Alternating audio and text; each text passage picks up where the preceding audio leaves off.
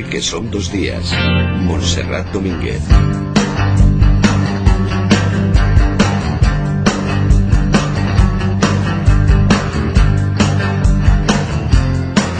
Les adelanto ya cuando pasan 10 minutos de las 11, de las 10 en Canarias, que hoy en nuestro club de lectura vamos a dar la bienvenida a uno de los autores españoles más leídos y más traducidos.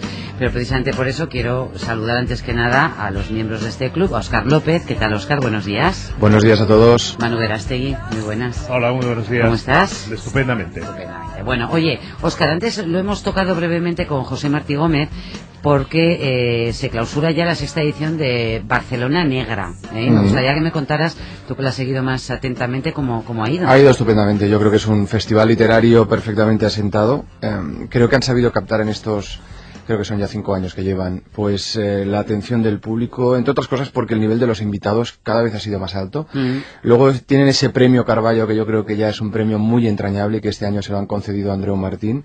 Luego hacen también cantidad de actividades, que eso también suele ocurrir en otros festivales literarios al margen de las propias presentaciones, pero hay mesas redondas, hay concursos, hay exposiciones. Quiero decir que en ese sentido han conseguido captar la atención no solo del público barcelonés, sino también de gente de fuera de Cataluña. Ya, qué bueno. Bueno, de tanto, decías tú muchas actividades. Sí. Ayer Garzón y Mena, ¿eh? Bueno, lo de Gómez, que creo que fue un- la bomba. Bueno, aquello fue la bomba. Es que, bueno, casi fue aclamado como un héroe, realmente. ¿eh? Hombre, es un que- héroe de novela Sí. negra, sin ningún Muchísima, muchísima gente, pero han habido mesas redondas que han funcionado muy bien. Eh, por ejemplo, hicieron una de con narradores británicos, estaba Cratch Russell, estaba Ellery, que es un autor que está pegando fuerte ahora, David Peace también estaba en esa mesa redonda. Evidentemente no faltó la mesa redonda relacionada con las novelas nórdicas. Mm. Eh, ahora se habla mucho de Johan Theorin, que está, que está triunfando también en España con, con una serie que tiene. Y Mary Jugges también estaba ahí. Y hubo también una mesa, hubo una mesa sobre la Barcelona Negra con Vila San Juan, con Jordi Solé, con Javier Calvo, en fin, muchas, muchas mesas redondas. Y lo que es importante, con una magnífica asistencia. Hoy creo que se ha hecho una exposición sobre Enriqueta Martí, un personaje verdad. fascinante, la bruja de Barcelona. Es verdad. Un personaje de principios del siglo XX, Barcelona, con un historial criminal salvaje, ¿Ah, sí? que a mí desde hace tiempo me sorprende que no haya tenido ya su recreación literaria, ¿no? Que Sí. nadie se haya ocupado de ella. Es esa España negra, ¿eh? Esa España Pero negra que brutal, muchas veces brutal. no está suficiente, que no, no es suficientemente Oye, tomo nota, Enriqueta, Enriqueta Martí. Martín. Martí, la bruja de Barcelona. La La bruja de Barcelona. Bueno, esto vamos a tener que fascinante. ¿eh? Martí Gómez, que nos cuente cosas. Martí Gómez que nos cuente que seguro que... Seguro que sabe. Bueno, bueno, venga, vamos a, vamos a centrarnos, ¿eh? porque desde ayer podemos encontrar en todas las librerías compitiendo con esas novelas nórdicas que yo de verdad que no doy crédito que haya tantos autores que han salido de debajo de, las piedras directamente. Bueno, pues compitiendo con todas ellas está El Ángel Perdido que publica Planeta.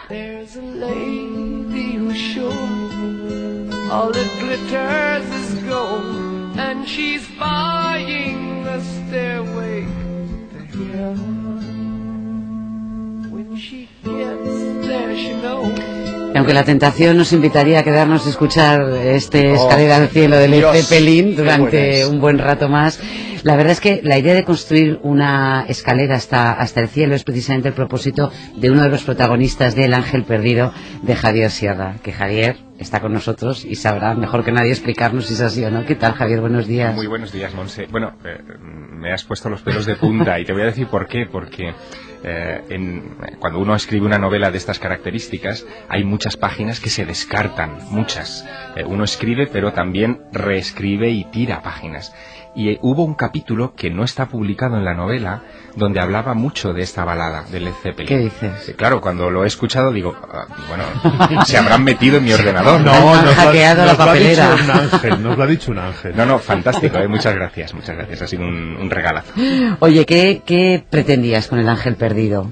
Pues eh, es una novela donde eh, pretendía eh, examinar la obsesión que tenemos todos los humanos, Sí. nuestra especie, casi desde, desde que somos Homo sapiens sapiens, de comunicarnos con el cielo, con las divinidades, eh, de implorarles ayuda en los momentos difíciles. Y eso ha adquirido varias formas a lo largo de la historia, pero una de las que más me ha llamado la atención es la obsesión que han tenido en muchas culturas por eh, centralizar sobre piedras la posibilidad de comunicarse con el más allá. Desde las tablas de la ley, mm, de las que habla la Biblia, que eran piedras, piedras sobre las que se inscribieron los mandatos divinos, hasta la Kaaba, por ejemplo, que se venera en la Meca, hasta las piedras que configuran la trama de mi novela, que no son inventadas, se llaman adamantas, son dos, dos piedras que manejó en el siglo XVI John Dee, un personaje que fue el astrólogo, médico y científico casi de cabecera de la reina Isabel I de Inglaterra, eh, y que, bueno, se convierten en una obsesión para los servicios secretos norteamericanos en, en El Ángel Perdido. Bueno, y esto es lo que pretendía Javier Sierra y Oscar, que es lo que vemos en la novela. No, no, es eso, es una novela trepidante. Desde la página 1 ya no se detiene, ya, y creo que son más de 500 las páginas de, del Ángel Perdido. Sí, hay creo muchísima que Manu acción. la hace. sí. Sí, hay 530. mucha es una novela con mucha información histórica luego hay mucha información que yo no sé si decir que es parahistórica esa información no oficial esa historia no, no oficial la más desconocida y de la que Javier Sierra eh, conoce bien Eh, es una novela muy adrenalínica y además que, creo que tiene una intención también muy clara que es la de entretener al lector. Yo creo que eso lo consigue ya desde el principio. ¿Cómo? Bueno, pues a partir de una protagonista está Julia Álvarez, que es una restauradora, está casada con un científico, que es también un, un devoto, vamos a decir, entre comillas, del esoterismo, que es secuestrado en Turquía. Y para liberarlo, pues eh, debe encontrar dos piedras sobrenaturales, estas piedras que, de las que ahora nos hablaba Javier, que un- casi no sé si me atrevería a decir que son como una especie para que nos entiendan los oyentes una especie de teléfono celestial no Eh, que interesa no solo a una misteriosa secta oriental también a los servicios secretos norteamericanos y de una manera muy especial al mismísimo presidente de los Estados Unidos. La pregunta de por qué Julia se ve envuelta en semejante berenjenal pues eh, la, la- la tenemos porque ella pertenece a una familia donde las mujeres eh, por tradición familiar era una estirpe de mujeres con unas dotes visionarias con una sensibilidad muy especial. Gallega. Efectivamente, y eso va a tener una importancia capital en el desarrollo de la novela. Es, la, la verdad que es muy difícil resumir porque pasan muchísimas cosas en este libro, hay muchísimos personajes, Bueno, Javier, pero te matas, lo cuentas todo. Por eso pero en cualquier caso, me mata a mí, que es eh, el me tiene más lo que sí hay que decir que sin ninguna duda esta es la novela más angelical de Javier Sierra. Eso seguro. Eso seguro, desde luego. Luego también, fíjate, es una novela eh, que ha tardado mucho en cocinarse, porque La Cena Secreta se publicó hace siete años, en que, que- que ha llovido ya de aquello. Y mm, ha tardado mucho porque eh, he tenido la, eh, digamos, la intención de visitar todos y cada uno de los escenarios en los que se ha construido esta obra, y algunos de ellos pues han sido muy épicos. ¿no? Háblame de eso, Javier, porque yo- Sí, sí, es sí. verdad que has subido al Monte Ararat. Claro, subí al Monte Ararat con César Pérez de Tudela, el, vamos, El mítico. el, el mítico alpinista español, efectivamente. Yo le conté el proyecto. Él, fíjate, cuando, cuando yo le conté esta historia se emocionó enseguida eh, y pensó que, que tenía que acompañarme, no sea que fuera a descubrir el arca de Noé y, y- y él no estuviese, ¿no? Entonces, eh, bueno, hicimos planes, los, re- los ah, permisos para subir esa montaña eh, se ralentizaron mucho porque es zona militar, está entre Armenia, Irán y Turquía. Nosotros veíamos pasar los convoys armados continuamente cuando llegamos a la zona, la, la- la frontera con Irán, te puedes imaginar que está muy vigilada, es, es muy férrea, muy, en fin, de las de acero de esa zona.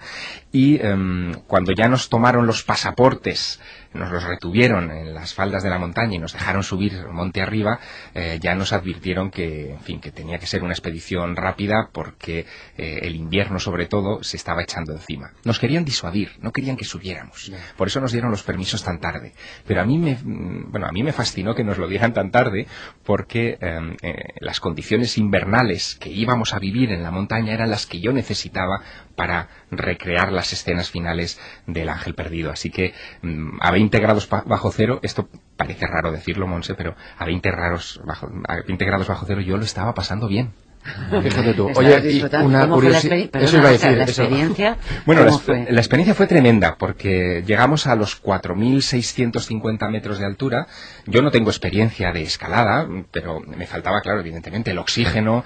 Eh, de repente mm, yo vi una cosa que creí que no, que no existía y es que eh, uno pudiera ver una tormenta desde arriba y ver cómo la tormenta te va adelantando por la falda de la montaña, una tormenta de, de, bueno, de hielo, ventisca, muy peligrosa, que finalmente se instaló en la cima del monte en la mañana que teníamos que hacer cumbre y que nos puso en, en un brete, porque si subíamos y nos quedábamos en la cumbre, eh, corríamos el riesgo de tener que estar aislados allá arriba 24 horas sin víveres y con, en fin, con, con la posibilidad de poner en riesgo nuestras vidas y, y necesitar el rescate militar que estaba previsto. O sea, que estaba previsto. Oye, ¿En qué fecha fue eso? Esto fue en octubre, ¿Pero qué día? el 10 del 10 del 2010. Para que veas, Monse. Ah, Hasta en eso, cuidado. Manu, eh, un escritor puede vivir lo que está contando, ver los escenarios que describe o recrearlo. ¿Se nota que Javier ha estado allí cuando Sí, nos aproxima la novela? Yo no sé, eh, lo pensaba porque yo había leído ya información sobre tu viaje, tu, tu documentación y de haber visitado todos los escenarios y pensaba en muchos, muchos autores que escriben a lo mejor con una documentación eh, más cercana, ¿no? Que o no se pueden permitir o no quieren o lo que quiera que sea eh, visitar los escenarios reales, ¿no? Y me preguntaba si realmente el hecho de haber estado allí, en, en carne y hueso, aporta algo que no habría aportado una documentación en papel o... Yo, yo creo que eso es un intangible que, que al final eh, quien lo tiene que valorar es el lector. Yo creo que el lector entiende que la postura de un autor que hace estas cosas eh, es más honesta. Es decir, entiende que, por ejemplo, si lee, por poner un ejemplo norteamericano lejano para no poner ejemplos cercanos, ¿no? Eh, por ejemplo, Tom Clancy. Si Tom Clancy te escribe una novela ambientada en un submarino nuclear, pues el hombre hace lo posible por estar 15 días con los marines en el submarino nuclear y contarte bien cómo es por dentro. Creo que eso- esa vivacidad es importante. Pero ¿sabes lo que creo? Que yo como lector Sí, sí. solo le doy ese valor de, de autenticidad si sé que realmente hay una documentación. O sea, si yo no hubiera sabido que tú habías visitado el Ararat, me daría igual. Diría, bueno, pues es una... Es lo está verdad. recreando, lo está contando como quiera que sea. Es verdad, Manu, pero fíjate que eh, en los tiempos que corren, y estoy hablando con la perspectiva de un autor que es muy consciente de estar en el siglo XXI. Luego, si queréis, hablamos hasta del libro digital. Muy consciente de estar aquí. Eh, en los tiempos que corren, la promoción del libro es muy importante. Claro. Eh, el hecho de que yo pueda venir a compartir unos minutos de radio con vosotros y contaros cómo se ha gestado el libro, pues, eh, hombre, no es lo mismo decir, mira, he leído la colección completa de National Geographic para escribir un capítulo que, oye, no, no, es que he estado con César Pérez de Tudela en el Monte Ararat y esto es lo que pasó. ¿no? Creo que esa fuerza que hoy los medios imprimen y que le dan un- una capa, un barniz extra a la novela es importante. Claro, ahora Y- el actor que lo sabe le dará más valor. Literariamente, ¿qué es lo que ha sido más complicado? O sea, más allá de plantearte esto Sí. como un reto de, de ir, de visitar los escenarios y todo eso, el, la- las distintas, los distintos hilos de la historia de los que nos hablaba Oscar, El esquema, el esquema ha sido muy, muy complejo para esta novela y luego también una decisión que, que me tuvo mucho tiempo en el borde del abismo y es que eh, la novela la narra en primera persona Julia Álvarez pero eh, se entremezcla con capítulos en tercera persona de un observador externo. Esa mezcla entre eh, lo subjetivo y lo objetivo o pretendidamente objetivo, el, el enfoque de la visión del propio ojo o de cámara o del ojo de la cámara, eh, esa combinación ha sido muy difícil. Es lo que a mí particularmente, como escritor, me costó más armar. A mí me llama siempre la atención en las novelas de, de Javier Sierra toda esa documentación que aporta. Que las, él lo va explicando con mucha naturalidad en su libro y aparecen personajes y situaciones y proyectos y, y mil cosas que supongo que el lector no puede evitar preguntarse si todo eso es verdad. Ya nos ha adelantado alguna cosa, pero claro, a mí me viene... a- nos ha comentado, por ejemplo, eso de que las dos piedras esas existen, pero ¿qué pasa con los Jeffy Díez estos, con John Dee, con el proyecto Elías? ¿Todo eso eh, hay que decirle al lector que todo eso está perfectamente documentado? el proyecto Elías es auténtico. o No, ese no. Ese no. Menos La mal. inteligencia americana. Es- ay, ese no, aun- aunque podría serlo. Quiero decirte que lo- en los Estados Unidos han tenido proyectos de todo tipo y en los servicios de inteligencia cosas han hecho cosas curiosísimas. ¿Y ¿no? los yezadíes? Los no, no yezadíes. Sí, existen. sí, los yezidís existen, son tal cual los describo en la novela y bueno, se podrían contar muchísimas más cosas de ellos. Es una etnia que además fue muy perseguida por Saddam Hussein eh, en, en Irak porque eh, ellos eh, son adoradores de un ángel que es Melektaus que eh, los islámicos interpretan que es una especie de trasunto del propio Lucifer, ¿no? Entonces creen que son satánicos, que son adoradores de- del ángel caído. Entonces todo esto existe, esto está muy bien documentado y hay trazas de la existencia de los yezidís, oye, incluso en relatos de Lovecraft. Cuando, Ah. cuando yo me puse a documentar todo, esta historia, claro, Lovecraft escribió un relato eh, de una secta en Manhattan que hacía invocaciones extrañas al diablo, un pequeño, un cuento corto de él, eh, que está inspirado en los yezidís. Oye, ya has mencionado a Lucifer. Yo, aquí mucho ángel, mucho ángel, pero echo un poco de menos a los demonios. ¿Qué quieres que te diga? Bueno, porque es que la naturaleza de los ángeles es dual, eh, incluso en, en los propios textos Es bíblicos. como no eran todos buenos. Claro, no, no, evidentemente. Es, es dual, son seres pegados a la divinidad, pero eh, que también tienen ese otro lado negativo, ¿no? Lo que ocurre es que yo he intentado quitarles las plumas a los ángeles, ¿no? O sea, ellos no, no, no- los ángeles de mi novela no son ángeles con alas. Y no son ángeles con alas porque eh, me he dejado guiar mucho por las descripciones del Antiguo Testamento de los ángeles. Los ángeles que visitan a Abraham en la tienda, por ejemplo, eh, no, son personas de carne y hueso. Los que avisan a Lot de que se va a destruir Sodoma, eh, también son eh, ángeles hermosos, personas hermosas, pero personas al fin y al cabo. Tanto es así que los habitantes de Sodoma eh, sienten la pulsión sexual por asaltarlos. Que se los ¿no? quieren tirar, vamos, Exactamente, exactamente.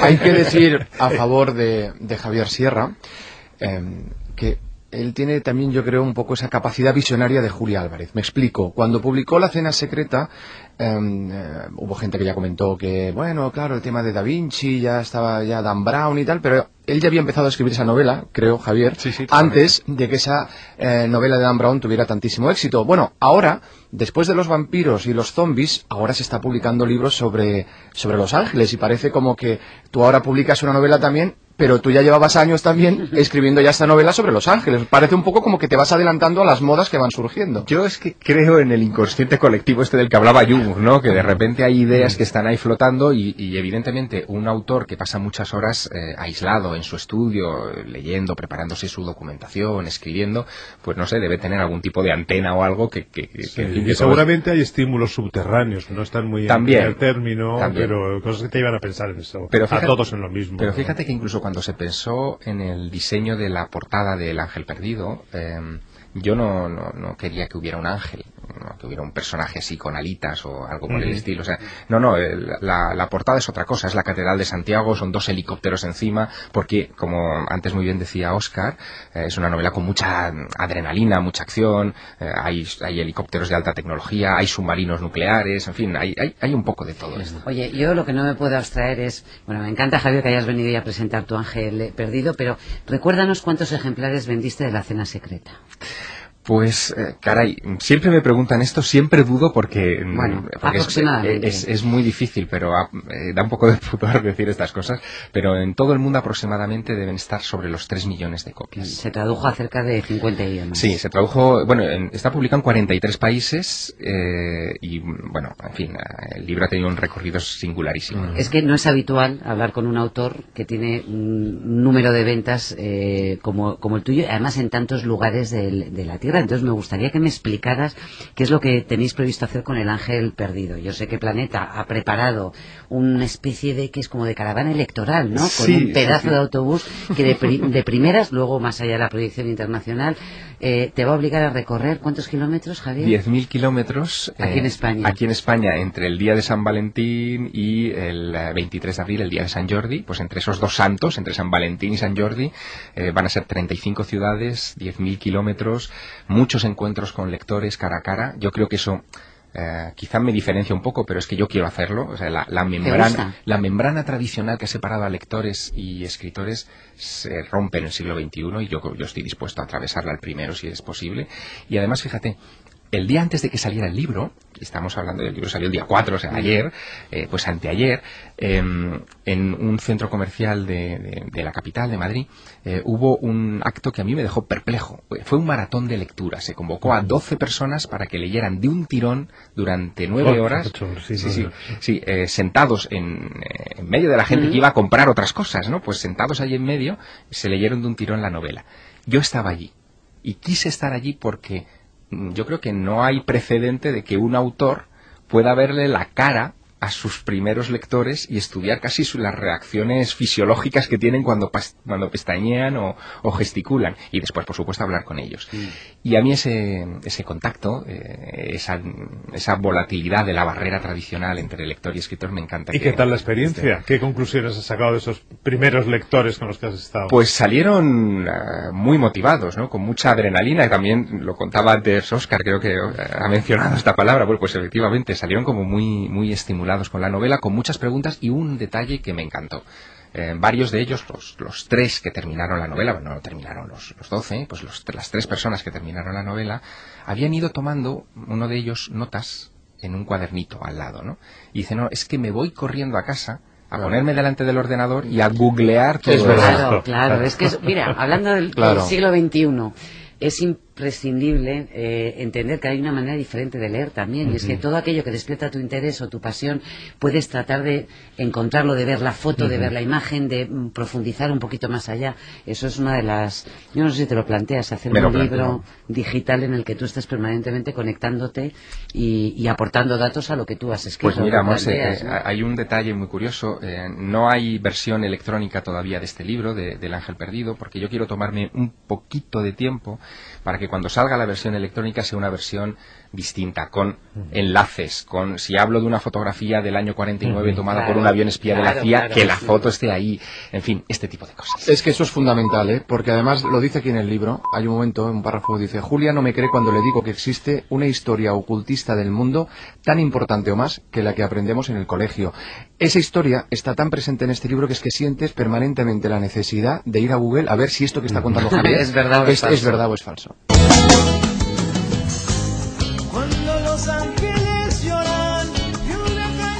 Bueno, y ahora le toca a los ángeles lectores ¿eh? encargarse de discernir qué es lo real, qué es lo fantástico, qué es lo misterioso en el libro de Javier Sierra. Ya que le tenemos aquí, yo me pregunto qué es lo que lees tú. Como les voy a pedir, como siempre, a Manu y a Óscar que me hagan una recomendación. Javier, ¿tú qué lees?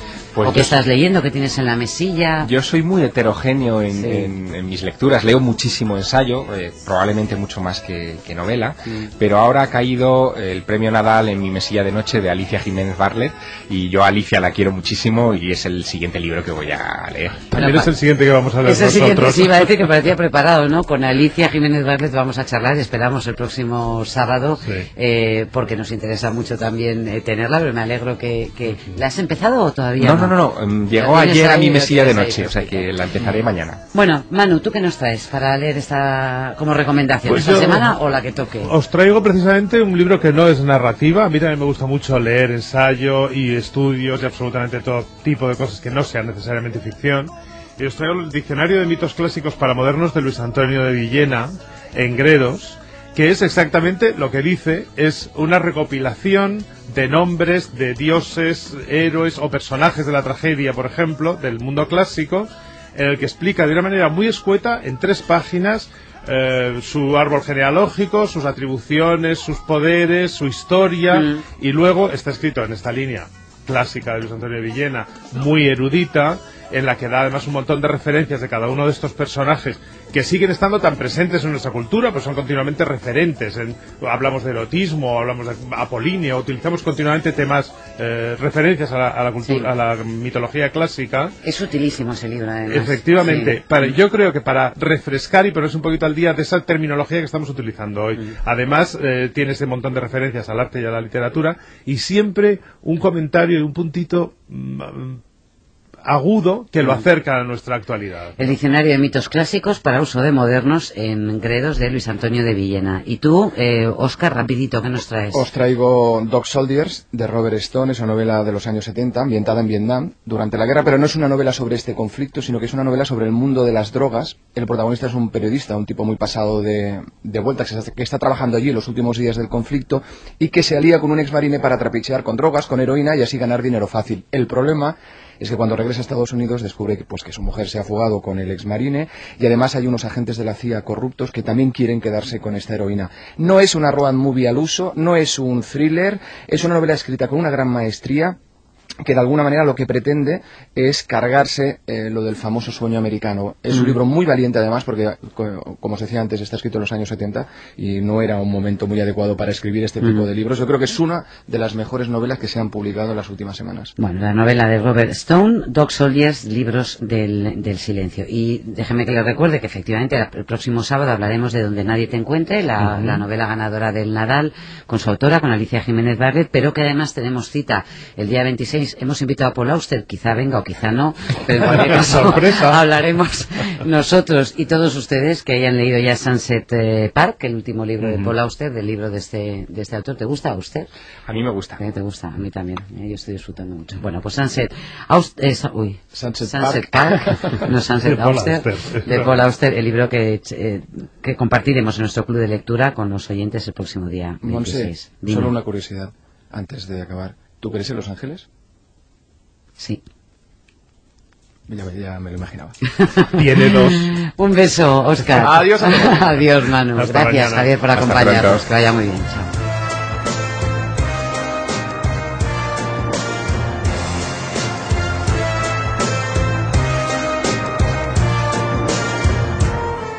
Hola, buenos días. Estaba en la redacción y mira a mi alrededor y tanto la gente de la Vivir como de informativos como de deportes somos todos gente muy joven y quizás no haya mucha gente de los 60, concretamente del año 61. Ese año tenían lugar las primeras actuaciones en Liverpool de los Beatles. Marilyn Monroe y Arthur Miller se divorciaban y ese año Fanta llegaba a España y desde entonces ha estado con nosotros en fiestas, en celebraciones, en casa, en la oficina. ¿Quién no ha disfrutado de ese sabor tan especial de una Fanta? Thank you.